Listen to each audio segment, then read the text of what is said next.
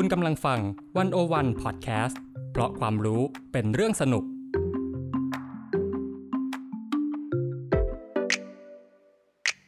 One O One In Focus เจาะไฮไลท์เด่น เศรษฐกิจสังคมการเมืองทั้งไทยและเทศ โดยกองบรรณาธิการ The One O One dot เวิ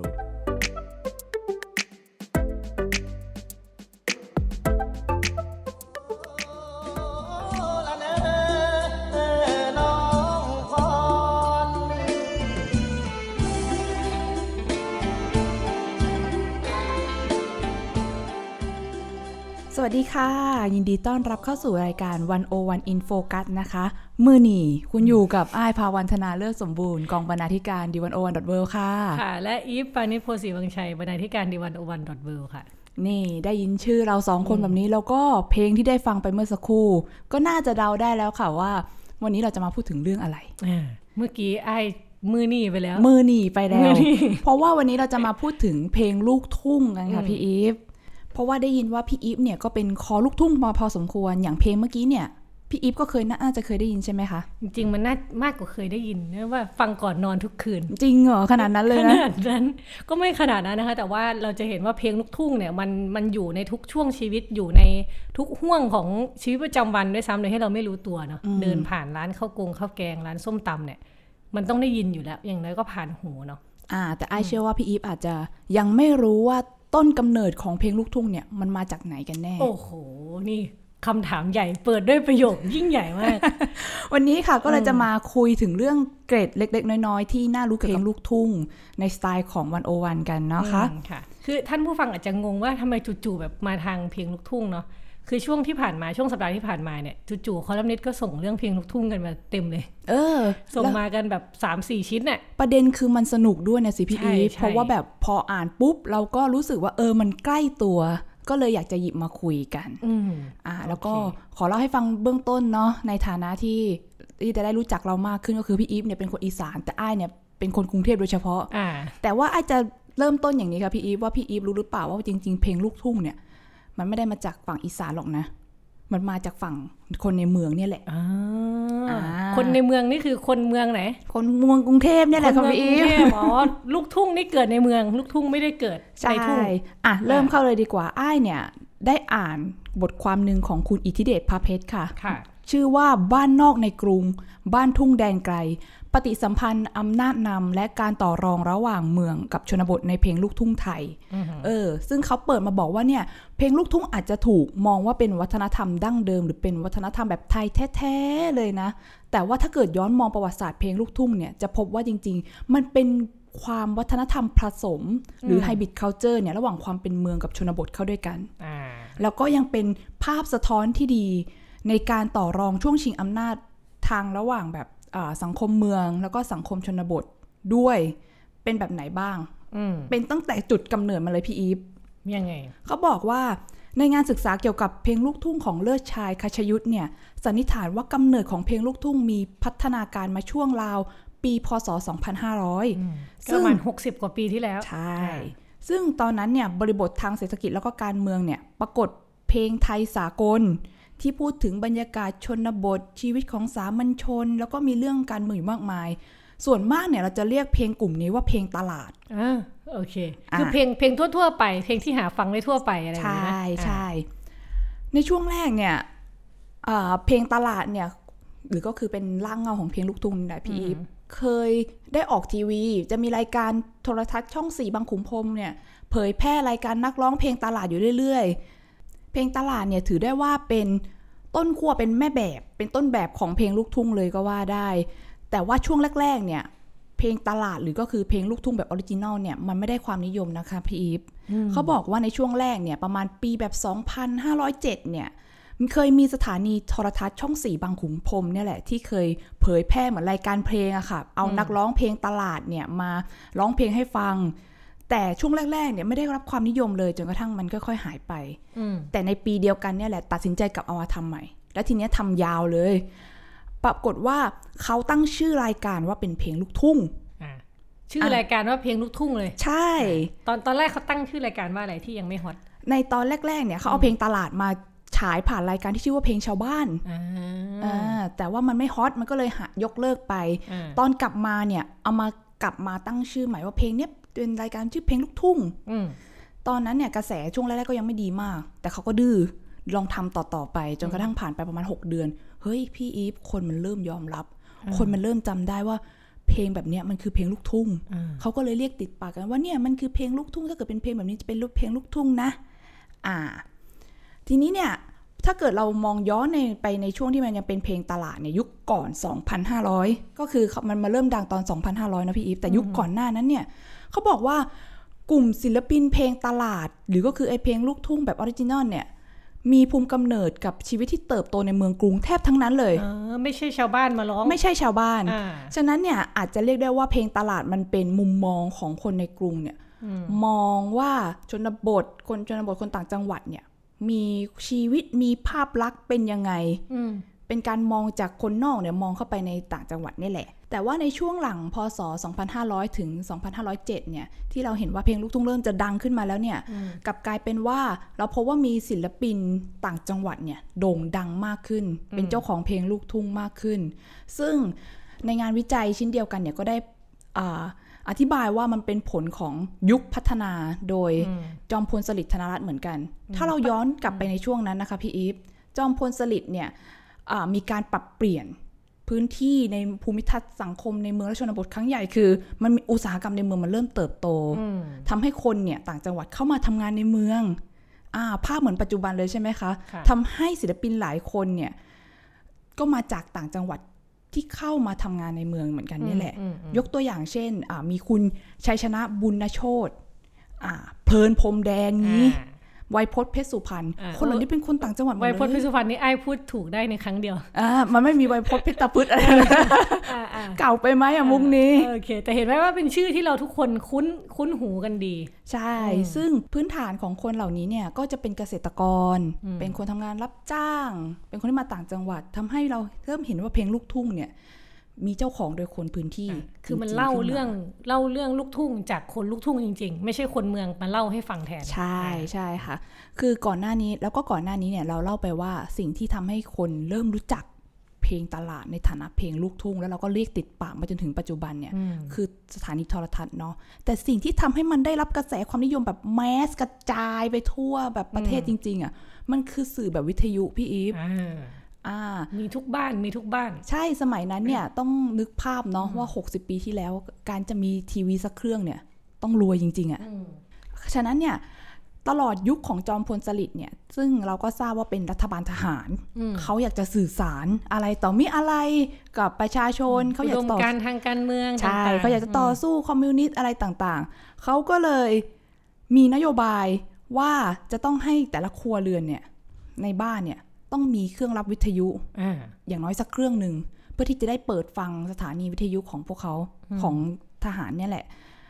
แต่ว่าอะไรล่ะ คือลำพังคนมานั่งพูดเฉยๆอะคนก็คงไม่อยากจะฟังทหารพูดอะไรสักเท่าไหร่ใช่ไหมคะอ่าอ่าเขาก็เลยเลือกว่า เอ๊ะ อะไรที่จะดึงดูด ให้คนเข้ามาฟังได้เยอะ ๆ ซึ่งนั่นก็คือเพลงลูกทุ่งอ่าปรากฏว่า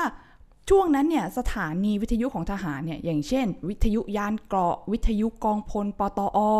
วิทยุกรมการรักษาดินแดนอะไรอย่างเนี้ยเปิดแต่เพลงลูกทุ่งมากกว่าคุยข่าวสารอีกพี่อีฟมันม่วนไงมันม่วนมันม่วนอะมันม่วนแล้วคนก็แบบชอบฟังแบบพวกนี้แต่ว่ามาฟังเพลงนะ ไม่ได้อยากจะฟังอันนี้เท่าไหร่อ่าแต่โอเค มันก็ทำให้แบบข้อมูลจากทางรัฐบาลก็ส่งไปถึงคนด้วยในแง่หนึ่งอะนอกจากนี้นะคะ นอกจากสื่อแบบวิทยุแล้วเนี่ย อีกสิ่งหนึ่งที่ทำให้เพลงลูกทุ่งมันเป็นที่นิยมทั่วประเทศก็คือการเดินสายของวงดนตรีลูกทุ่งเนี่ยแหละพี่อีฟอืมซึ่งโดยเฉพาะในยุคทศวรรษที่ 2510 ถึงประมาณแบบกลางทศวรรษ 2520 เนี่ย ถือว่าเป็นยุคทองของวงการเพลงลูกทุ่งเลยนะอืมทำไมมันถึงการเดินสายมันถึงเกิดขึ้นหรือเป็นยุคทองในยุคนั้นมันมีสภาพสังคมที่มันเชื่อมโยง พัฒนาอ่าแบบส่งเสริมเรื่องนี้ยังไงบ้าง เหมือนกับวิทยุใช่ไหมคะอืมถ้าเกิดเรามองเรื่องการเดินสายของวงดนตรีเนี่ย เราจะเห็นว่าช่วงที่ทศวรรษอ่า2510 เนี่ย มันจะมีการเติบโตของระบบทางหลวงเกิดขึ้น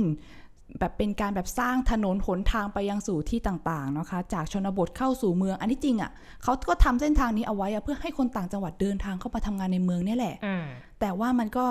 ในแง่หนึ่งอะวงดนตรีก็สามารถใช้เส้นทางเหล่านี้เดินสายแพร่กระจายไปร้องเพลงตามที่ต่างๆ ได้ง่ายขึ้นเช่นเดียวกันอ่ามันไม่ใช่แบบทางเกวียนเหมือนสมัยก่อนที่แบบว่าเออคิดภาพก็เดินทางยากไม่ต้องล้แบบว่าต้องใช่ไหมถางพงอะไรแทนนะคะอ่าอ่าอันนี้อันนี้มันก็เหมือนกับส่งเสริมกันไปหมดเนาะทั้งวิทยุด้วยทางหลวงก็มาทุกอย่างอืมมันก็เลยแบบบูมขึ้นมาเลย ใช่ ซึ่งอืมทั้งหมดทั้งมวลเนี่ยมันเป็นไปเพื่อที่จะดึงความเจริญเข้ามาสู่ศูนย์กลางจริง ๆ เพราะว่าศูนย์กลางอย่างเมืองกรุงเนี่ย ก็จะเป็นแหล่งรวมของอุตสาหกรรม แหล่งรวมของแหล่งงานอะไรต่างๆทำให้คนต่างจังหวัดเนี่ยเริ่มทยอยเข้ามาทำงานตั้งแต่สมัยนั้นอืมซึ่งเราก็พบอ่าหลักฐานหรือล่องรอยผ่านทางเพลงลูกทุ่งเช่นเดียวกันพี่อีฟอืมอะอย่างเช่น เสรีรุ่งสว่างแล้วก็สายันสัญญานะคะอืมอย่างเช่นในเพลงของร้องเพลงเพื่อแม่อ่าของเสรีรุ่งสว่างเนี่ยท่อนแรกของเพลงเนี่ยได้บอกผู้ฟังว่า จากถิ่นสุพรรณบ้านนอกเพื่อนมันบอกว่าบางกอกนั่นมีสวรรค์อ่าขอโทษทีที่ไม่สามารถร้องได้ หรือเราจะเปิดเขินเปิดประกอบให้ผู้ฟังฟังซะหน่อยอันนี้ อ่าได้เลย จากถิ่นสุพรรณบ้านนอก เพื่อนมันบอกว่าบางกอกนั้นมีสวรรค์ฉั นนอกจากนี้ยังมีเพลงนักเพลงคนจนของสายันสัญญาที่ต้องเดินทางจากจังหวัดสุพรรณบุรีเนี่ยเข้ามาหางานทำในกรุงเทพ ก็เล่าว่าตัวเองเนี่ยความรู้มีเพียงแค่ชั้นป .4 ผมสัญจรจากดอนเจดี สุพรรณบุรีดินแดนบ้านป่าอืมเนื้อเนื้อเพลงสมัย เนื้อเพลงลูกทุ่งนี่มันมันเพราะเนาะไพเราะด้วยตัวเองเลยใช่ด้วยแบบอืมเนี่ยแล้วช่วงท้ายบทเพลงเนี่ยเขาก็บอกว่าเขาจำต้องมาเสี่ยงโชคชะตามากับเสียงเพลง เพราะว่าเพราะความจนยาก ผมจึงต้องจากบ้านมา ไม่มีค่าเช่านา สายันสัญญาจึงมาร้องเพลง โอ้โหเออจังหวะนี้ต้องปรบมือแม่ยกนี่ปรบมือกันเกลียว ซึ่งอะโอเคเขาก็เป็นฉายภาพนะว่าอืมทำนาอยู่ที่ต่างจังหวัดเนี่ย มันไม่พอกิน อ่า มันลำบาก มันลำบาก ต้องเข้ามาเมืองเมืองสวรรค์ใช่ไหมที่เขาบอกเมืองใช่กรุงเมืองเป็นเมืองของโอกาสอะไรทำนองนี้ค่ะพี่อีฟอืมอ่าแล้วยังไงต่อทีนี้มันมี แต่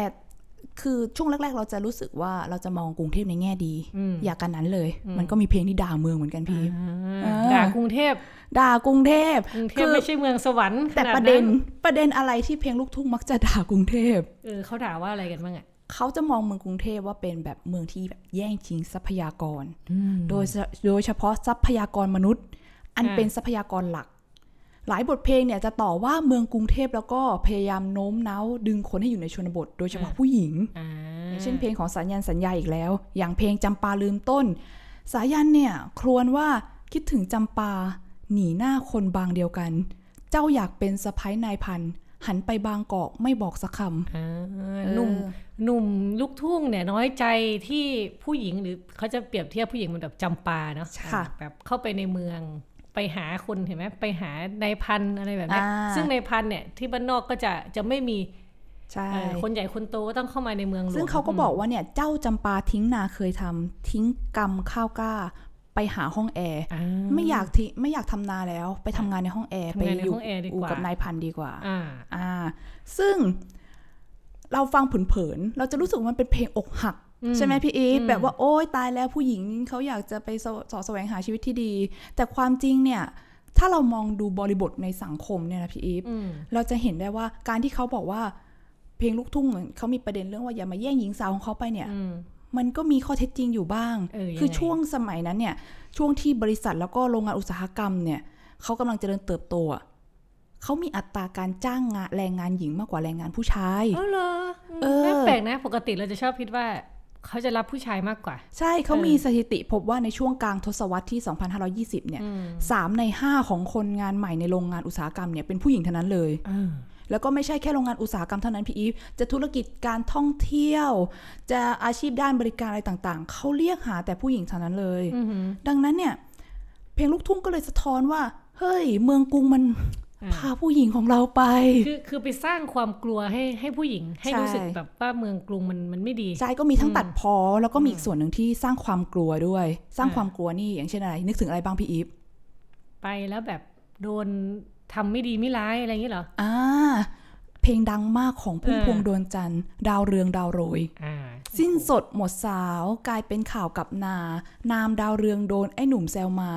เออเออเออเอยเรียกอีหมาดาวโรย จริง ๆ เพลงพุ่มพวงนี้ต้องฟังเสียงพุ่มพวงเนี่ยจะได้อารมณ์มาก งั้นเราไปฟังกันอะเราไปฟังเลยแล้วดาวสิ้นสดหมดสาวกลายเป็นข้าวกลับนานางดาวเรืองโดนให้หนุ่มแซวมาเออเออเออเอยเรียกอีมาดาวโรยเห็นไหมฟังแล้วเป็นไง พุ่มพวงแบบว่า มันถึงอารมณ์มันถึอะงมันถึงอารมณ์เราอารมณ์มากๆเราก็แบบเออเรียนแบบไม่ได้เอออะไปค่ะ นอกจากเขาจะด่าเมืองอืมด่าการเมือง ด่าการเมืองด้วย พูดถึงการเมืองด้วยนะลูกทุ่งเนี่ยอืมอืมอะไรบ้างที่พูดถึงเรื่องการเมือง พี่อีฟลองคิดดูสิว่าแบบว่าในยุคสมัยนั้นเนี่ยมันจะมีอะไรที่ลูกทุ่งจะด่าได้บ้าง ยุคนั้นเนี่ย คิดว่าการเมืองก็คงมีเรื่องหลัก ๆ ที่สำคัญอยู่เรื่องเดียวก็คือคอมมิวนิสต์ อ่าอ่าใช่ค่ะ คือเพลงลูกทุ่งเนี่ยต้องเรียกได้ว่า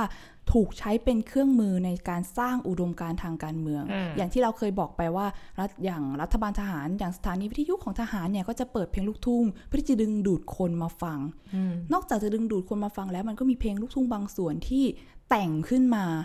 เพื่อที่จะเผยแพร่อุดมการณ์บางอย่างด้วยอืมอย่างเช่น อุดมการณ์การสู้ภัยของคอมมิวนิสต์ขอยกตัวอย่างเลยละกันจะได้เห็นภาพกันชัดๆ เพลงทหารใหม่ไปกอง ขับร้องโดยยอดรักสลักใจเนี่ยมีเพลงเนื้อหากล่าวถึงทหารใหม่ที่ไปสมัครรบที่ชายแดน เพราะว่ามีภัยคุกคามจากคอมมิวนิสต์อ่าอ่า โดยก่อนไปเนี่ยเขาก็บอกว่า ฝันไปว่าในหลวงให้แหวนเป็นตัวแทนได้ไปแนวหน้า และที่ไปเนี่ยก็เพราะพวกยวนมันกำแหงนัก พวกยวนนี่ไม่ใช่แบบคนยวนไอ้นี่นะ หมายถึงคอมมิวนิสต์นี่แหละอ่าหมายถึงภัยจากต่างชาติเนี่ยแหละ เพราะว่าตอนนั้นก็เวียดนามก็ก็คือ คือเวียดนามก็กลายเป็นคอมมิวนิสต์ไปแล้วเนาะตอนนั้น อืมอืมมันก็ความว่าพวกยวนมันก็ตีกระทบไปถึงว่าอันเนี้ยอันเนี้ยคือพวกคอมมิวนิสต์ค่ะ ใช่ค่ะ แล้วก็นอกจากนี้เนี่ยไอ้ายขออ้างบทความหนึ่งของ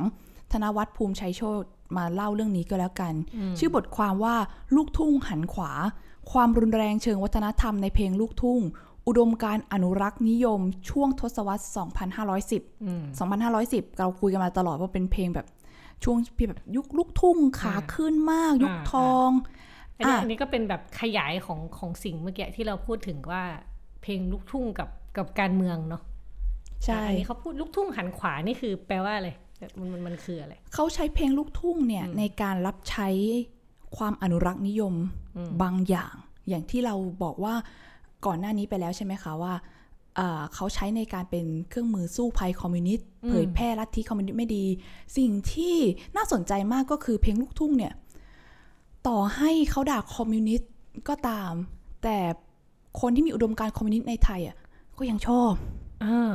อ่าเช่นเช่นเพลงมันมีอะไรมันมีคำสัมภาษณ์ค่ะ มันมีคำสัมภาษณ์ของคุณชลธี ธารทองเนี่ยที่บทความนี้หยิบมาเล่าเนาะอืมชลธี ธารทองเนี่ยเป็น ครูเพลงลูกทุ่งค่ะที่มีบทบาทมากในช่วงทศวรรษแบบ 2,510 แบบนั้นเลยอืมเขาเคยเล่าให้ฟังว่าอ่าสหายหลายคนเขาเคยมีสหายเขาเคยมีอะสหายนี่คือคำเรียกของคนที่เป็นคอมมิวนิสต์ที่เข้าไปอยู่ในป่าเนาะเขาจะอ่าเรียกกันว่าแม้แต่พวกสหายเนี่ยอะใช่ใช่เขาบอกว่าแม้แต่พวกสหายเนี่ยหลายคนเนี่ยก็ยังฟังเพลงภูพานสะอื้นอืมของก้องเพชรแก่นนคร แต่งโดยสุรินทร์ภาคสิริในช่วง 2514 แม้จะทราบว่าบทเพลงนั้นเนี่ยสะท้อนแนวคิดที่ต่างจากพวกตนก็ตามอืมโดยเนื้อเพลงเนี่ยกล่าวว่า ภูพานสงบ ทอดซบอกทรณิน แม่โขงไหลริน โอบกอดอีสานมานานแค่ไหน ภูพานสะอื้น แม่โขงต้องกลืนน้ำตาร้องไห้ เคยร่มเย็นกับลุกเป็นไฟ เพราะคนใจง่ายยอมขายชาติสิ้นอ่าคือเนื้อเนื้อเพลงมันพูดถึงว่า ยังไงนะคือคอมมิวนิสต์เนี่ยเข้าไปตั้งกองกำลังที่ภูพานอืมแต่สิ่งเนี้ยทำให้ภูพานเนี่ยร้องไห้อืมภูพานเศร้าใจอืมเออนั่นก็ใช่คือการไปเป็นการไปว่าคอมมิวนิสต์แต่ว่าเนื้อเพลงนี่คืองามมาก งามมากอืมงามจนแบบฝั่งสหายเออก็เอาหยิบไปฟังใช่เสร็จแล้วก็อ๋อฟังด้วยความแบบรู้สึก ไม่ทราบว่าจะรู้สึกอย่างไรดีเออแต่ก็มีหลายคนที่ยังชอบอยู่เออภูพันธ์สะอื้นนะคะ จริง ๆ อันนี้ก็คิดว่าน่าน่าเปิดให้ท่านผู้ฟังฟังสักหนึ่งท่อนไหมอะเพราะว่าอันเนี้ยได้มันมันอยากรู้ว่ามันถึงอารมณ์ขนาดไหนเนาะได้ค่ะผู้พันสงบทอด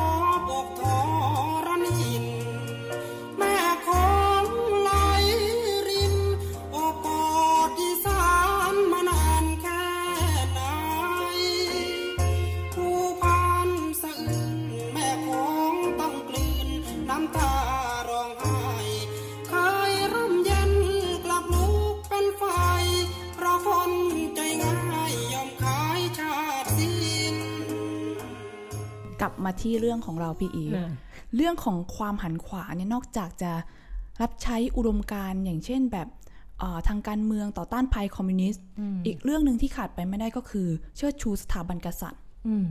อ่าแล้วก็จะพบว่ามีเพลงจำนวนหนึ่งอย่างเช่น เพลงดังของสายันสัญญาอีกแล้ว เพลงล้นเกล้าวเผ่าไทย ตลอดทั้งเพลงเนี่ย เน้นย้ำให้ผู้ฟังเนี่ย นึกถึงพระเมตตาพระราชกรณียกิจและ พระบารมีในการเป็นศูนย์รวมใจคนไทยทั้งชาติอ่าอ่าแล้วก็ยามที่บริบททางการเมืองของสถาบันกษัตริย์เนี่ยกำลังถูกท้าทายด้วยสถานการณ์ภัยคอมมิวนิสต์เนี่ยอืมในท้ายเพลงเนี่ยก็ได้ส่งสารเน้นย้ำกับมิตรรักว่า ชาวไทยแหนหวง ยิ่งกว่าดวงชีวี แม้นใครย่ำยีใต้ฝ่าทุลีขอพลีชีพแทนอ่าเราก็จะได้ฟังเพลงอะไรแนวๆนี้บ่อยๆจเนาะริพี่งๆเพลงนี้ก็ยังมีในปัจจุบันนะ อืมคือเข้าไปใน YouTube นี่ยังมีคอมเมนต์แบบว่า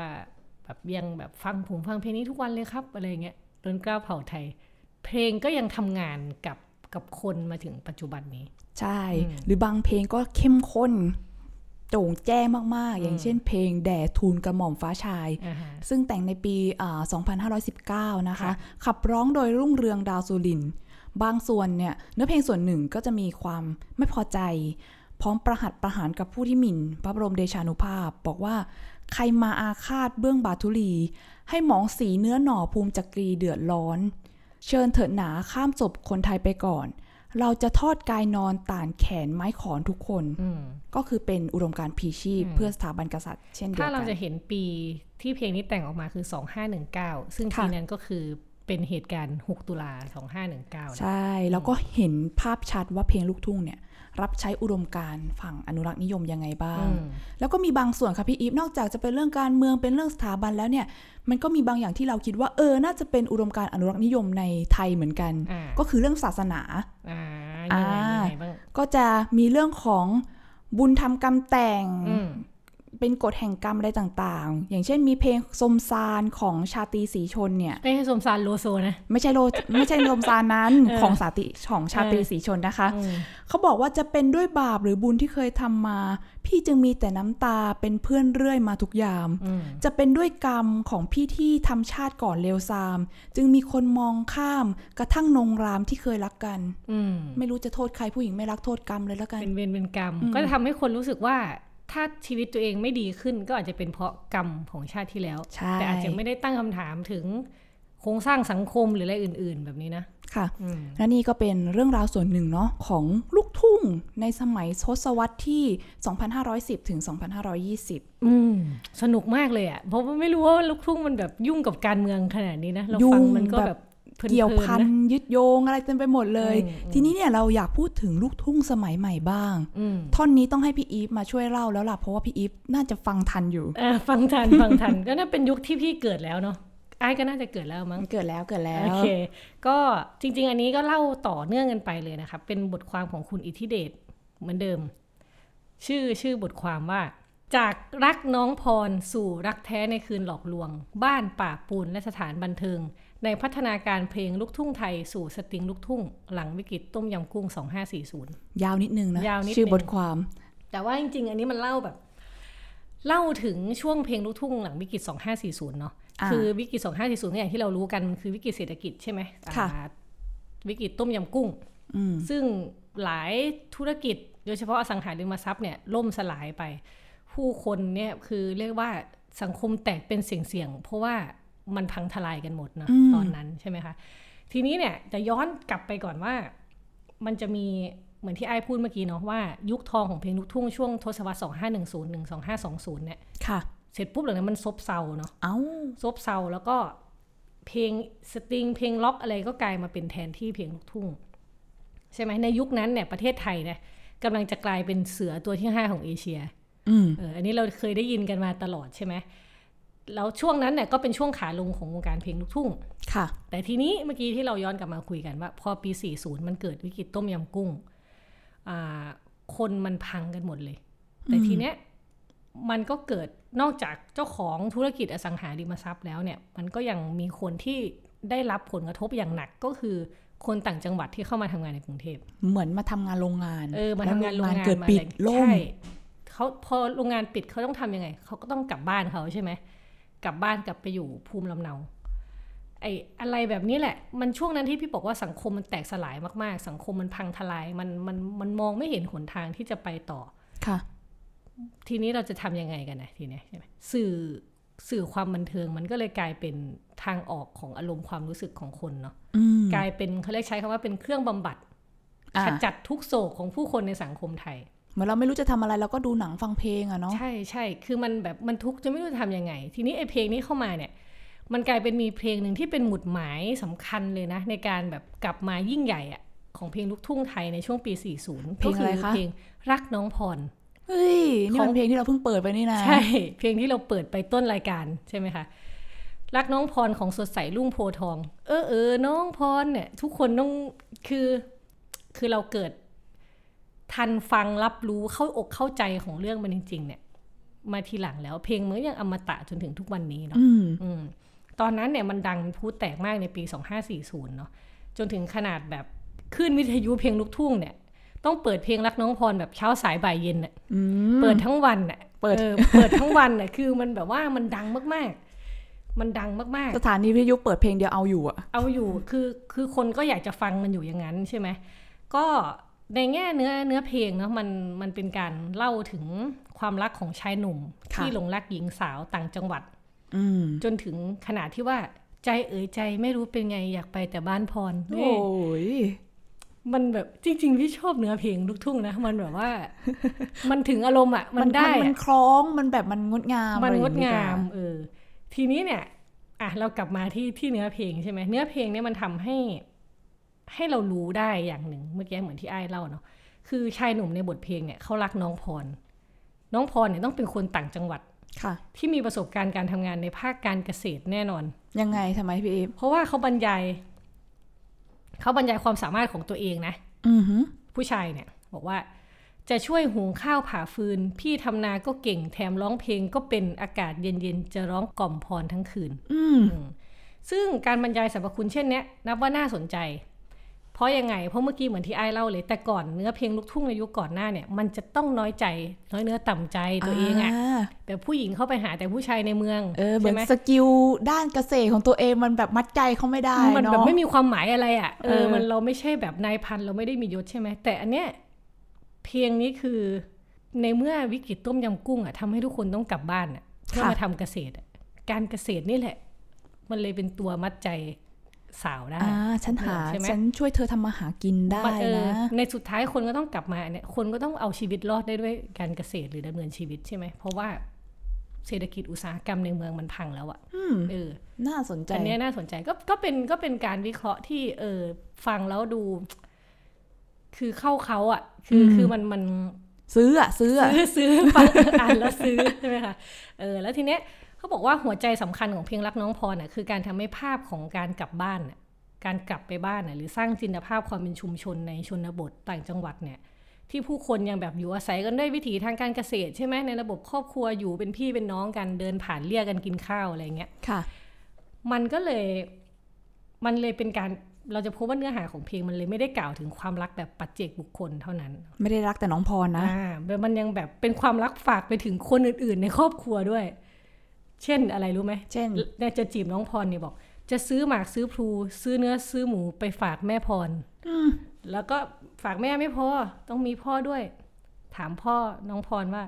ชอบทานเหล้าไหมเอ่ย หากชอบลูกเขยจะหิ้วไปฝากท่านสักแกลลอนอืมเนี่ยเราขาวแซบๆเหล้าขาวเสียบๆจะกึบหนึ่งจะกึบหนึ่งเออ เออ เห็นไหมเนี่ยมันมันคือมันทำให้เห็นภาพเลยว่า ไอ้ วิกฤตต้มยำกุ้งเนี่ยมันทำให้การรู้สึกแบบเออกลับบ้านเนาะกลับไปสู่วิถีชีวิตแบบการเกษตร อยู่กันแบบครอบครัวอืมกลับมากลับเมื่อบานเฮ้าแหละลูกเมื่อบานเฮ้าซะอย่างเงี้ยอืมมันจะมีคำที่เรียกสำหรับการเป็นห่วงของคนที่มันอาจจะไปไม่รอดในในสังคมเมืองอะไรอย่างเงี้ยเนาะค่ะอืมทีนี้เนี่ยอะการล่มสลายของสังคมเมืองก็ ของวิกฤตต้มยำกุ้ง ก็ทำให้ภาพการกลับบ้านที่พี่บอกเมื่อกี้เนาะมันกลายเป็นแบบ เป็นภาพที่เรา มันชุบชูใจเราอย่างเงี้ยอ่ามันก็เป็นการช่วยบำบัดการหวยหาอดีตอันสวยงามในสังคมด้วย เพราะว่าตอนนี้มันแบบโอ้มันหนักมันหนักมาก ดังนั้นเนี่ยไอเพลงหรืออะไรพวกเนี้ยการอยู่กับบ้านมันเลยเป็นสิ่งพักพิงสุดท้ายในห่วงยามแห่งความพ่ายแพ้ของสังคมไทย พอมองอย่างนี้กลายอืมเป็นว่าวิกฤตต้มยำกุ้งเนี่ยกลับทำให้วงการเพลงลูกทุ่งไทยกลับมา คึกคัก นะพี่อีฟใช่ใช่จากน้องพรด้วยนี่แหละ ใช่ คือคือนอกเหนือจากไอ้เรื่องแบบเป็นที่บำบัดใจแล้วอะมันยังเป็นจินตภาพแห่งความเป็นไทยเนาะความเป็นไทยในในในยุคในเครื่องหมายคำพูดเนาะคือทุกคนจะต้องช่วยกันรักษาไว้ แล้วก็ต่อสู้กับเจ้าจักรวรรดิซึ่งเป็นเจ้าจักรวรรดิแบบใหม่ ค่ะ เป็นเจ้าจักรวรรดิทางเศรษฐกิจตะวันตก ซึ่งคือใครรู้ไหมใครคะถ้าพูดมาเนี่ยทุกคนคุ้นเลยก็คือ กองทุนการเงินระหว่างประเทศ IMF IMF ยุคเด็กๆ นั้นเราจะรู้เลย ไทยเป็นหนี้ IMF ไทยเป็นหนี้ IMF เป็นเรื่องแบบดึงใหญ่อะเรื่องใหญ่แล้วเราจะรู้สึกว่าตัวร้ายคือฝรั่ง ใช่ใช่อ่าฝรั่งเนี่ยมาทำแบบคนไทยเป็นหนี้ฝรั่งอะไรอ่าแบบเนี้ยนะ แต่พอเพลงมันปลุกขึ้นมา มันปลุกกระแสความเป็นไทยด้วยอะทำให้เรารู้สึกแบบกลมเกลียวกันมากขึ้นอะ คือสังคมที่บอกสังคมมันแตกสลายใช่ไหม คนไทยชอบเลยสิแบบนี้เออทีนี้เนี่ยต่อจาก ต่อจากรักน้องพรเนี่ยมันยังมีแบบมาเป็น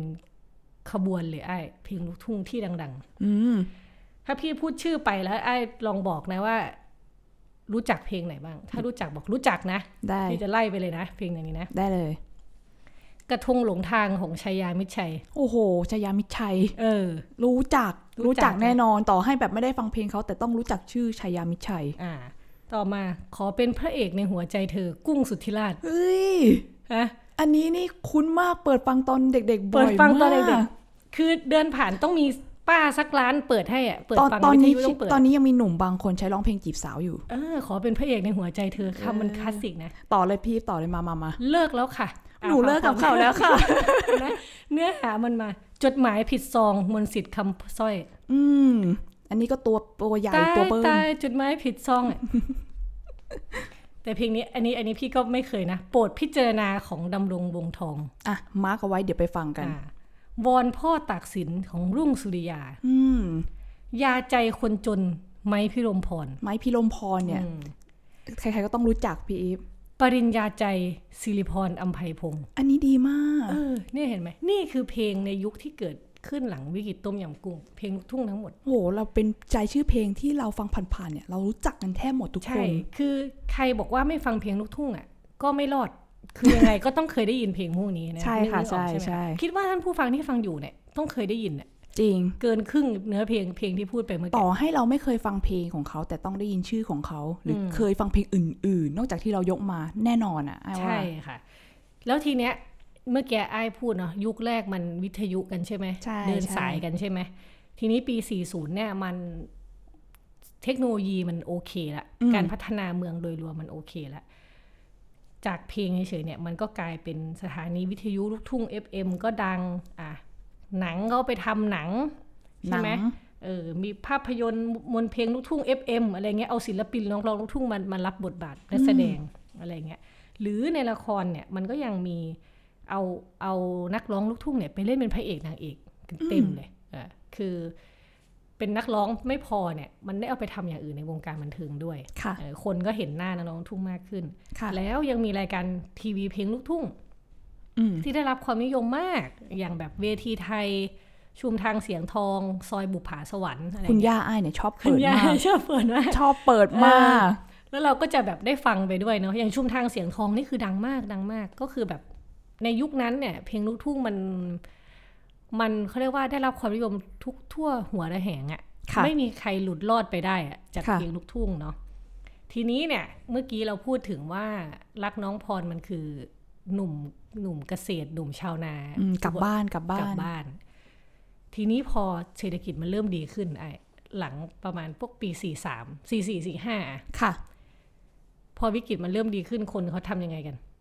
กลับเข้าเมือง คือคนก็กลับเข้าเมืองใช่ไหมอ่าใช่ไหมใช่ไหมเออก็มันเหมือนกับมันทุเลาและอะไรหลายๆอย่างมันมันเริ่มอันนี้คนก็เริ่มแบบกลับมาในเมือง มันก็เลยส่งผลให้เนื้อหาในเพลงลูกทุ่งก็เปลี่ยนไปด้วย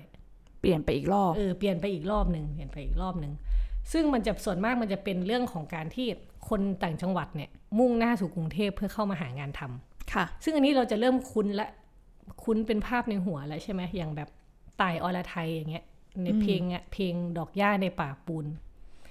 หัวใจติดดินเนี่ย ถ้าร้องสงสารคนฟังอะอะหัวใจติเอาดสักดินหน่อยสักหน่อย สวมกางเกงยีนเก่าๆ ใส่เสื้อตัวร้อยเก้าเก้ากอดกระเป๋าใบเดียวติดกาย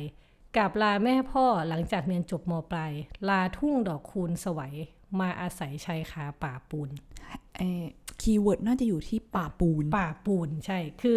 อย่างช่วงแรกๆเนี่ยกรุงเทพเป็นเมืองสวรรค์ใช่ไหมก็ทุกวันนี้ก็ยังเป็นเมืองสวรรค์แต่เป็นเมืองสวรรค์ที่เป็นป่าปูนด้วยคำว่าป่าปูนคือไงตึกคือเต็มไปด้วยตึกคอนกรีตใช่ไหมเออบ้านเราเป็นทุ่งดอกคูณสวัยอะไรเงี้ยค่ะ แล้วเราก็จะเห็น อันนี้วิเคราะห์ต่อนิดนึงคือพอดีพี่เคยทำทีสิทธ์เรื่องเรื่องเพลงอีสานเนาะอ่าอัตลักษณ์ของเพลงอีสาน อันเนี้ยเราจะเห็นภาพว่าเขาต้อยต่ำมากนะ ตัวละครเนี่ยเป็นเนื้อออกไหมสวมกางเกงยีนเก่าๆ ใส่เสื้อตัวร้อยเก้าเก้ากอดกระเป๋าใบเดียวติดกายถ้าไอ้ายดู MV เนี่ยจะมีช็อตที่นางเอกข้ามถนนแล้วข้ามไม่เป็น นี่ถ้าเกิดเป็นรายการเออเปิดหน้าจะใส่ MV ให้ดูเออแต่ใช่ว่าอะโอเคกอดต่กอระเลยเป๋าแล้วค่ะรถเออบีบแต่อู้ต้องแบบต้องถอยกลับกลัวมากลัวคือมันกลัวมันแบบมันเป็นกระต่ายน้อยในดงดงอันตรายมาก ๆ จริง ๆ อะไรเงี้ยค่ะ แล้วเขามาทำอาชีพก็คือเป็นแบบต้อยต่ำอะ อืมอาชีพแล้วคือคาดหวังว่าตัวเองจะเรียนหนังสือด้วยนะ เรียนหนังสือไปด้วย เพื่อเอาปริญญากลับไปให้ให้ยายที่บ้านอะไรเงี้ยอืมคือมันจะเห็นว่าภาพตัวละครคนต่างจังหวัดเนี่ย มันต้อยต่ำอืมในเมืองเนี่ยคือเมืองแห่งโอกาสขณะเดียวกันเนี่ย เจ้านายอะไรก็จะกดขี่ด้วยอืมเออ มันก็จะมีอะไรแบบนั้นใช่ไหมคะ แต่โอเค อันนี้ อันนี้โน้ตไว้เพราะเดี๋ยวอะเล่าเลยก็ได้อะแต่ว่าเพลงอีสานปัจจุบันเนี้มันมีการเปลี่ยนไปเยอะ ในอะแง่ว่า ก็ไม่ต้องเข้าเมืองแหละ ก็อยู่ค่ะบ้านนั่นแหละ แล้วก็เล่าเรื่องชีวิตในบ้านห่อหมกหัวไปฝากป้าอะไรเงี้ยผู้สาวขาเลาะอะไรเงี้ยอือหืออันนี้เล่าชีวิตแบบผู้สาวขับมอเตอร์ไซค์อ้อมหมู่บ้านอะไรเงี้ย มันก็จะคนละอย่างอืมอันนี้แค่เล่าเสริมไม่เฉยนะคะ โอเคอะเรากลับมาที่ปี 40 ของเรา กลับมาที่ปี 40อ่าปี 40 ปี 44 45 ที่อ่าเริ่มจะ45ฟื้นแล้วกลับมาแล้วฟื้นกลับมาต่ายอรไทยได้แบกกระเป๋าเป้ใบเดียวเข้ามาอ่าเป็นดอกหญ้าอ่าเข้ามาทำงานในป่าปูน ใช่ใช่ก็นอกจากนั้นเนี่ยต่ายอรทัยเขาก็เพลงเขาดังเยอะเนาะโทรหาแหน่เด้อเนี่ยเพลงโทรหาแหน่เด้อเออเพลงขอใจกันหนาว เพลงกินข้าวหรือยังอะไรอย่างเงี้ยอืมไอเพลงพวกเนี้ยมันจะเป็นเหมือนแบบเป็นสาวเป็นผู้หญิงที่มาทำงานในเมืองกรุง แล้วก็แบบว่าเป็นเพลงมันจะหวานหวานๆอ่อนๆหน่อยเนาะค่ะตอนผู้บ่าวหน่อยอะไรเงี้ยก็จนจน ต่ายอรไทยเนี่ยได้รับฉายาในวงการลูกทุ่งว่าเป็นราชินีดอกหญ้าอืมอืมซึ่งไอความเป็นผู้หญิงเนี่ยเป็นที่ต้องการในตลาดแรงงานในเมืองไอ้พออืมเข้าใจแหละ แต่ว่าในยุคหลังๆเนี่ยผู้ชายน่าจะเริ่มเข้ามาทำงานด้วยหรือเปล่าแบบว่าเขาไม่น่าจะแบ่งแยกแล้วว่าเขาต้องการแรงงานแบบไหนอ่าผู้ชายนี่ก็มาเยอะแหละอย่างที่เราเห็นคือมันก็จะมีงานที่ต้องการใช้แรงงานแบบแรงงานจริงๆอะค่ะแบบว่าอาจจะไปทำงานก่อสร้าง หรือขับแท็กซี่หรืออะไรแบบนี้เนาะอืมซึ่งไอ้พูดมาก็ดีเลย เมื่อกี้ต่ายอรไทยเป็นราชินีดอกหญ้า นี่เราเจอแบบราชาขวัญใจคนจนบ้างเอ้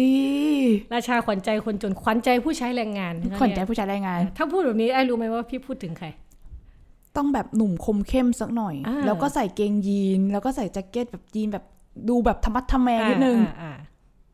ไม้พี่ลมพร โอ้โห ถูกต้องนะคะ ขวัญใจผู้ชายแรงงานคนนี้ไม่ต้องคนนี้เท่านั้น ใช่ไหมพี่ลมพร แล้วเขาจะต้องมีเขาเรียกผ้าผ้าขนหนูอะอ่าของคอเป็นแบบสไตล์ผ้าขาวม้าอะไรผ้าหรือขาวเปล่าม้าผ้าขนหนูอะไรค่ะเงี้ยเอาไว้แบบแบบสไตล์คนแบบทำงานใช้แรงงานหน่อยเนาะ ก็ไม้พี่ลมพรเขาก็ดังมาก ช่วงใกล้ ๆ กันนี่แหละเนี่ยยาใจคนจน ขายแรงแต่งนางเหนื่อยไหมคนดีมีพี่เป็นแฟน ขอคนรู้ใจอะนักสู้มสามอะไรเงี้ย ก็จะเป็นภาพ หนุ่มต่างจังหวัดมาใช้แรงงานเพื่อสู้ชีวิตในกรุงเทพเนาะอืมเราก็จะเห็นว่า การที่มีคนสามารถมาสู้ชีวิตได้เนี่ย แปลว่ามันเห็นทางใช่ไหมว่ามันจะดีขึ้น ค่ะ เออ ซึ่งมันก็เป็นกระจกสะท้อนภาพเศรษฐกิจสังคมไทยตอนนั้นน่ะที่มันกำลังจะฟื้นตัวอืมใช่ไหมมันก็เลยทำให้เนี่ย กรุงเทพปริมณฑลเนี่ยเป็นเขตที่เป็นเขตโรงงานอุตสาหกรรมเนี่ย กลับมาเป็นศูนย์กลางความเจริญทางเศรษฐกิจอีกครั้งหนึ่งอืมเออ ทำให้แม้แต่แรงงานต่างจังหวัด แม้แต่คิดถึงบ้านแค่ไหนเนี่ย มันก็ยังต้องยอมมาอยู่ที่เนี่ย ภายใต้โลกของระบบทุนนิยมเนี่ยอือหืออืมค่ะ ทีนี้ อะถ้าเราถ้าเราจะสังเกตก็คือว่าอ่าที่เมื่อกี้พูดเนาะสังเกตว่าเนื้อเพลงเนื้อหาของกลุ่มนักร้องใช้แรงงานที่เข้ามาทำงานในกรุงเทพเนี่ยส่วนใหญ่มันจะเป็นชาวอีสานค่ะเออมันก็เลยทำให้มีการเรียกเพลงลูกทุ่งสไตล์เนี้ยว่าเพลงลูกทุ่งอีสานอ่า มมากกว่าจะเป็นเพลงลูกทุ่งไทยเออมีการแยกขึ้นมามีเพการราะว่าแยกคนขึ้นร้องมาเป็นชาวอีสานใช่แล้วคือเขาจะใช้ภาษา คือใช้สำเนียงอีสานในการในการร้องเนาะอืมก็เหมือนจะเป็นเพลงลูกทุ่งที่เราติดหูกันในทุกวันนี้นะคะค่ะ ทีนี้เนี่ยมันมีลูกทุ่งอีกแบบหนึ่งพี่อีฟที่อืมไอ้ายไปเจอมา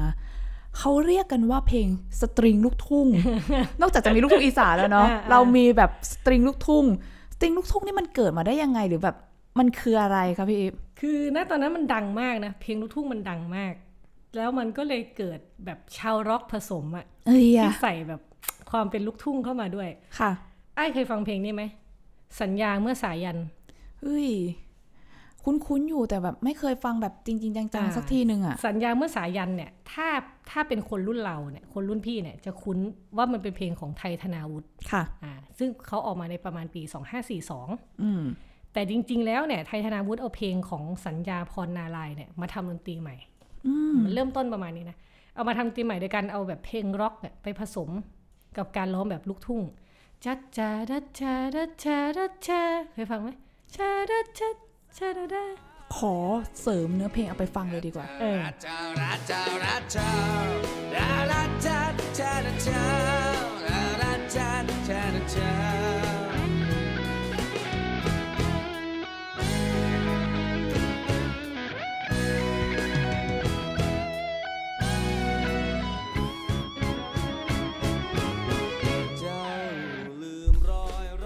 เป็นไงฟังแล้ว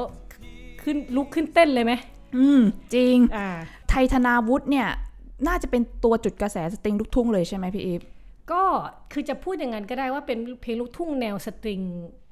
ที่มันเอ็กกันเนี่ยที่มันมาอ่าแบบยุคแรกเอๆอยุคเออแรก ๆ อะไรอย่างเงี้ย แล้วทีเนี้ยมันก็ดังมาก มันดังมากเพลงเนี้ยพี่ยังจำได้เลยมันดังจริง ๆ ตอนพี่เป็นเด็กอะเต้นเพลงโรงเรียนด้วยเต้นในโรงเรียนอืมทีนี้มันก็เลยทำให้เราเกิด ณตอนนั้นเนี่ยมันเกิดในกระแสการแบบนอสตาเจียเนาะการโหยหาอดีตในสังคมไทยณตอนนั้นเนี่ยค่ะมันก็เลยเป็นการเชื่อมโลกเก่า มันเหมือนกับเชื่อมโลกเก่ากับโลกใหม่เอาไว้ในเพลงแนวเดียวอะอืมเออมันก็เลยคนเลยรู้สึกแบบอู้มันดีจังเลยมันอะไรลงแบบเนี้ยตัวอืมแล้วหลังจากไทยธนาวุฒิเนี่ย มีอีก ใครใครอีบ้าทงอีทวงฟลายเนี่ย อ๋ออีทวงฟลายเนี่ยเขาก็จะเอาเพลงลูกทุ่ง ซึ่งแบบที่เราเคยคุ้นหูมาเรียบเรียงใหม่มาทำอะไรแบบเนี้ย อันนี้ก็ดังอันนี้ต้องไปฟังลองไปฟังกันเองนะคะ อันนี้ไม่เปิดให้ฟังมันจะเวลาเกิน นอกจากนี้ยังมีอีกคนหนึ่งซึ่งคนนี้เป็นชาวร็อกขวัญใจวัยรุ่นเลย คือพี่ป้างนครินทร์กิ่งศักดิ์อืมพี่ป้างเนี่ยเขาเป็นนักร้องสตริงเนาะค่ะแต่มีอันนึงเขาปล่อยเพลง แก้วตาขาร็อก น่ะอ่าจากอัลบั้มหัวโบราณ คือจริง ๆ แล้วเนี่ย พี่ป้างเขาจะเป็นแนวแบบบันลาดร็อกหรืออะไรแบบนี้เนาะแต่เพลงเนี้ยเขาเอาไปผสมกับการเอื้อนแบบเพลงลูกทุ่งด้วย อือืมมซึ่งอันนี้อันนี้อาจจะขอพูดถึงเนื้อหานิดนึงค่ะ ว่ามันมีความแบบปรับปรับไปนิดนึงคือ แก้วตาขาล็อกเนี่ยมันเป็นเพลงที่ให้จินตภาพเนาะถึงความอาลัยอาวรณ์ของชายหนุ่มต่างจังหวัด ที่มีต่อหญิงสาวบ้านนอกที่ตนรัก เมื่อเพราะว่าหญิงสาวเนี่ยเดินทางเข้ามาทำงานในกรุงเทพ ปรากฏว่าไม่ยอมกลับบ้านนอก ก็เหมือนไอ้ยุคนั้นอะยุคแรก ๆ ที่อ้ายบอกอะเขาทำไมคะเขาไม่กลับเพราะเขาไม่กลับเพราะว่าถ้าในเนื้อเพลงก็จะบอกว่าแววแววข่าวมาว่าเจ้าหลงไฟเนี่ยอืมหลงไฟคือหลงแสงสีอะค่ะอ่าแสงสีและสีเวไลเจ้าไปเที่ยวแทบทุกที่เข้าผับเข้าบาร์งานการก็ลาทั้งปี ไปหลงดูวงดนตรีเล่นเพลงร็อกที่ชอบใจ ผับเริ่มมีเริ่มมีสถานที่แบบผับบาร์อ่าสถานบันเทิงปรากฏแล้วอ่าตรงนี้คือ key เลย เพราะว่านะตอนนั้นเนี่ย ผับบาร์และสถานบันเทิงมันกลายเป็นสัญลักษณ์ของกรุงเทพอืมคือมันจะมีที่กรุงเทพเฮ้ยเมืองแห่งกิเลสอ่าเมืองแห่งกิเลสตัณหา ไปแล้วเสียผู้เสียคนอะไรอย่างเงี้ยคือคือมันมันอยู่ในเพลงลูกทุ่งมาตั้งนานแล้วแหละไอ้ภาพลักษณ์แบบเนี้ยค่ะแต่ทีเนี้ยพอมันมันฝังอยู่มานานขนาดเนี้ยมันเลยเป็นการสร้างสร้างภาพความชั่วร้ายอือหือ เนาะในการเตือนหญิงสาวว่าแบบระวังนะ เดี๋ยวไปหลงแสงสี เดี๋ยวกลับมาก็แบบชอกช้ำอะไรเงี้ยอืมอืมซึ่งมันคือผลพวงของเรื่องอะไรช่วงปี 2520 หรืออะไรที่เขาเป็นเนื้อเพลงประมาณนี้เนาะค่ะ แต่ทีนี้เนี่ย มันก็มีการพัฒนาขึ้นมาอีก ในปี 47 เนี่ย มันปรากฏเพลง สตริงลูกทุ่งเพลงหนึ่งที่พี่พูดเลยว่า ดังสุดอืมๆไม่รู้ไอ้ายเคยได้ยินไหม คือเพลงที่พี่พูดไปทั้งหมดก็ดังหมดนะที่ผ่านมา แต่อันเนี้ยมันเป็นมันเป็นการพูดถึงสถานบันเทิงเหมือนกัน แต่ว่าไม่ได้พูดถึงเลยว่าเป็นกรุงเทพหรือเปล่า แค่บอกว่าเป็นสถานบันเทิงใช่ที่ไหนไม่รู้แหละใช่อันนามสมมุติ เพลงนี้คือเพลงรักแท้ในคืนหลอกลวงของวงไฮเปอร์อ่าอืมซึ่งเพลงรักแท้ในคืนหลอกลวงเนี่ยมันกล่าวถึงชายหนุ่มที่แบบตกหลุมรักหญิงสาวแปลกหน้าในสถานบันเทิงแห่งหนึ่ง แล้วก็ แม้คือเนื้อเพลงก็พูดถึงเรื่องคืนหลอกลวงความสัมพันธ์ชั่วคืนอะไรนะอือหือแต่ไม่เคยพูดเลยว่าเป็นกรุงเทพเออมันก็เลยอืมมันก็เลยทำให้เราเห็นว่าความน่าสนใจมากว่า ไอในเมื่อมันไม่จำเป็นต้องบอกว่าผับบาร์เป็นของกรุงเทพเนี่ยอาจจะหมายถึงการพัฒนาที่มันไปทั่วประเทศแล้วอะไรอย่างเงี้ยแล้วก็อืมมันก็สัมพันธ์กับการพัฒนาอ่าเศรษฐกิจการเมืองในช่วงปลายทศวรรษ 2540 สองห้าสี่ศูนย์เนี่ย ถ้าเกิดย้อนกลับไปคิดคิดดูน่าจะเป็นช่วงอ่าทศวรรษช่วงนั้นเนาะก็จะมีกระแสของคุณทักษิณหรือเปล่าพี่อีฟอืมที่เริ่มกลับมาใช่ใช่แล้ว ก็เป็นยุคของทักษิณเลย มันก็จะมีคำว่าแบบอะไรนะ ทักษิณแก้หนี้ IMF อะไรเงี้ยอ่าทักษิณกลับมาทำให้ประเทศแบบเศรษฐกิจกลับมารันได้อีกครั้งอะไรแบบนี้ค่ะค่ะ ซึ่งก็ตั้งแต่ชนะเลือกตั้งปี 44 อืมตอนนั้นหัวหน้าพักไทยรักไทยก็โอ้เขาก็มุ่ง เขาเรียกอะไรมุ่งไปพัฒนาเศรษฐกิจในชนบทใช่ไหมอย่างที่เราจะคุ้นอย่างโครงการปลดหนี้ให้เกษตรกรใช่ไหมกองทุนหมู่บ้าน โครงการ 30 บาทรักษาทุกโรคอะไรแบบเนี้ยค่ะก็สิ่งนี้ก็เกิดขึ้นยุคนั้นแหละ มันเหมือนกับการฟื้นฟูให้คนมันมีความหวังอีกครั้งหนึ่งอะไรเงี้ยนโยบายแบบประชานิยมเนี่ยนะส่งผลต่อกระแสความนิยมในตัวทักษิณเป็นอย่างมากนะคะเพราะว่ามันดังขนาดไหนอะดังขนาดที่ มีเนื้อเพลงอะของดำรงวงทองนะชื่อเพลงหนุ่มราชพัฒเนื้อเพลงร้องว่ารวยเหมือนทักษิณจะซื้อเครื่องบินไอพ่นขับเวียนบนเที่ยวยนต์นางฟ้า เนี่ยดูรวยเหมือนทักษิณน่ะมันคืออ่าคำที่แบบว่าเซตขึ้นมาเลย หรือมีอีกเพลงหนึ่งสะพ้ยนายกาของหลิวอาจาริยาสะอ่าเราจะเห็นลูกลูกชายทักษิณคือคุณโอ๊กเนาะพานค่ะทองแท้ค่ะใช่ไหมคะณตอนนั้นก็เป็นหนุ่มฮอตเลย หนุ่มแบบ คือลูกชายทักษิณน่ะมันต้องแบบว่ามันก็โด่งดังใช่ไหมคะ เนื้อเพลงก็จะแบบว่า คุณโอ๊กรูปหล่อและพ่อรวยคนนั้น เออหรือแบบขันหมากเขาแห่มายิ่งใหญ่ คุณหญิงคุณนายละเดินกันให้ควักป๋าเนาะเสนันท่านกรท่านมาอวยพรให้รักกันมากๆนี่อ่าอันนี้คือเอาตัวละครทางการฝันดีเมืองมาฝันดีหรือฝันร้ายอ่าใช่ใช่ใช่ก็นั่นแหละเราก็จะเห็นว่าทางสังคมมันก็เข้ามาอยู่ในเพลงอะ สิ่งที่มันเป็นที่นิยมก็เข้ามาอยู่ในเพลงใช่ไหมคะยังไม่นับว่า ระบบทุนนิยมก็กระจายไปต่างจังหวัด อาชีพเกษตรกรก็จากที่เป็นเปลี่ยนฐานะจากแบบกึ่งพึ่งตนเองก็ไปเป็นเกษตรกรนายทุนอะไรเงี้ยเพราะว่ามีแหล่งเงินกู้ที่เข้าถึงง่ายจากภาครัฐใช่ไหมคะก็เป็นผลทำให้แบบชาวนามีเงินเก็บมากพอจะออกมอไซค์ให้ลูกหลานได้ขับขี่ไปเรียนแล้วก็ไปเที่ยวอะไรเงี้ยก็ก็อาจจะทำไปสู่ว่าเขาไปเที่ยวผับบาร์ได้ แล้วเมื่อกี้พี่เลยจะอะไอจะถามอะไรไหมเปล่าเปล่าก็เออคิดภาพตามพี่อีฟว่าเอออ๋อ๋อ มันมีความอย่างที่พี่อีฟว่ามันคือความเจริญแบบคนเข้าถึงแหล่งเงินทุนอะไรได้อืมมากขึ้นไลฟ์สไตล์มันเปลี่ยน อืมทีนี้เมื่อกี้พี่เลยจะพูดว่าสิ่งนี้แหละทำให้เกิดผู้สาวขาเลาะได้ เออจริง เข้าใจใช่ไหมเออถ้าเกินเป็นแต่ก่อนเนี่ย ผู้สาวก็จะไม่ขาเลาะนะ คือมันจะเดินเดินไปเหรอหรือไง อันนี้มันต้องขับมอไซค์เนอะว่าเออเออขับมอไซค์เลาะตามบ้านเฮ้ยแต่เพลงช่วงหลังๆเพลงลูกทุ่งไอ้ก็จำได้ว่ามันจะมีแบบความแบบขี่มอเตอร์ไซค์ไปใช่ไหนมาไหนอะไรอย่างนี้ใช่มากขึ้นเนาะใช่ขี่มอเตอร์ไซค์แล้วก็คนจำนวนมากวัยรุ่นจำนวนมากไม่ต้องเข้ากรุงเทพค่ะ คืออยู่ที่บ้านตัวเองอะก็อาจจะทำนาก็ได้หรือทำอาชีพ เป็นข้าราชการในในตัวจังหวัดก็ได้อะไรเงี้ยหรือเป็นครูเป็นอะไร ถ้าลองไปดูเพลงลูกทุ่งสมัยนี้เนาะเออแล้วก็ยังไม่นับว่า เพลงตอนนี้มันเมื่อกี้เรามีเพลงลูกทุ่งสตริงใช่ไหมอย่างแบบแนวไทยธนาวุฒิเดี๋ยวนี้มันไปไกลมันมีแบบแรปแรปแรปอีสาน VKL อะไรเงี้ยอ่าเออหรือแบบอ่ารัศมีสารโซที่ร้องแบบเอื้อนแบบมันเป็นแบบโซอะค่ะเป็นค่ะลูกทุ่งโซอะอ่าเอออะไรแบบเนี้ยโซที่ไม่ใช่กรุงเกาหลีไม่ใช่เกาหลีเป็นแนวเพลงเป็นแนวเพลงแนวเพลงประเภทหนึ่งอะไรเงี้ยเนาะ คือมันประยุกต์หรือแบบก้องห้วยไล่ที่เอาไวโอลินมาเล่นกับเพลงอะไรอืเงี้ยมถ้าเราล่าไปฟัง ล่าสุดไอ้ก็นึกถึงเพลงของวงไอแบบเต้นแบบไอดอลอะอืมของนิวคันที่โดนัทยังมีรูเออโดนัทยังมีรู้แล้วนี่ยเมื่อไหรยูจะมีใจเอเออออันนี้คือแบบติดหูกันทั่วบ้านทั่วเมือง เป็นบอยแบนด์ลูกทุ่ง ใช่เออเนี่ยเนี่ยอะไรแบบเนี้ยมันมันพัฒนาไปเยอะมาก ค่ะ ซึ่งก็สะท้อนอย่างหนึ่งว่าความนิยม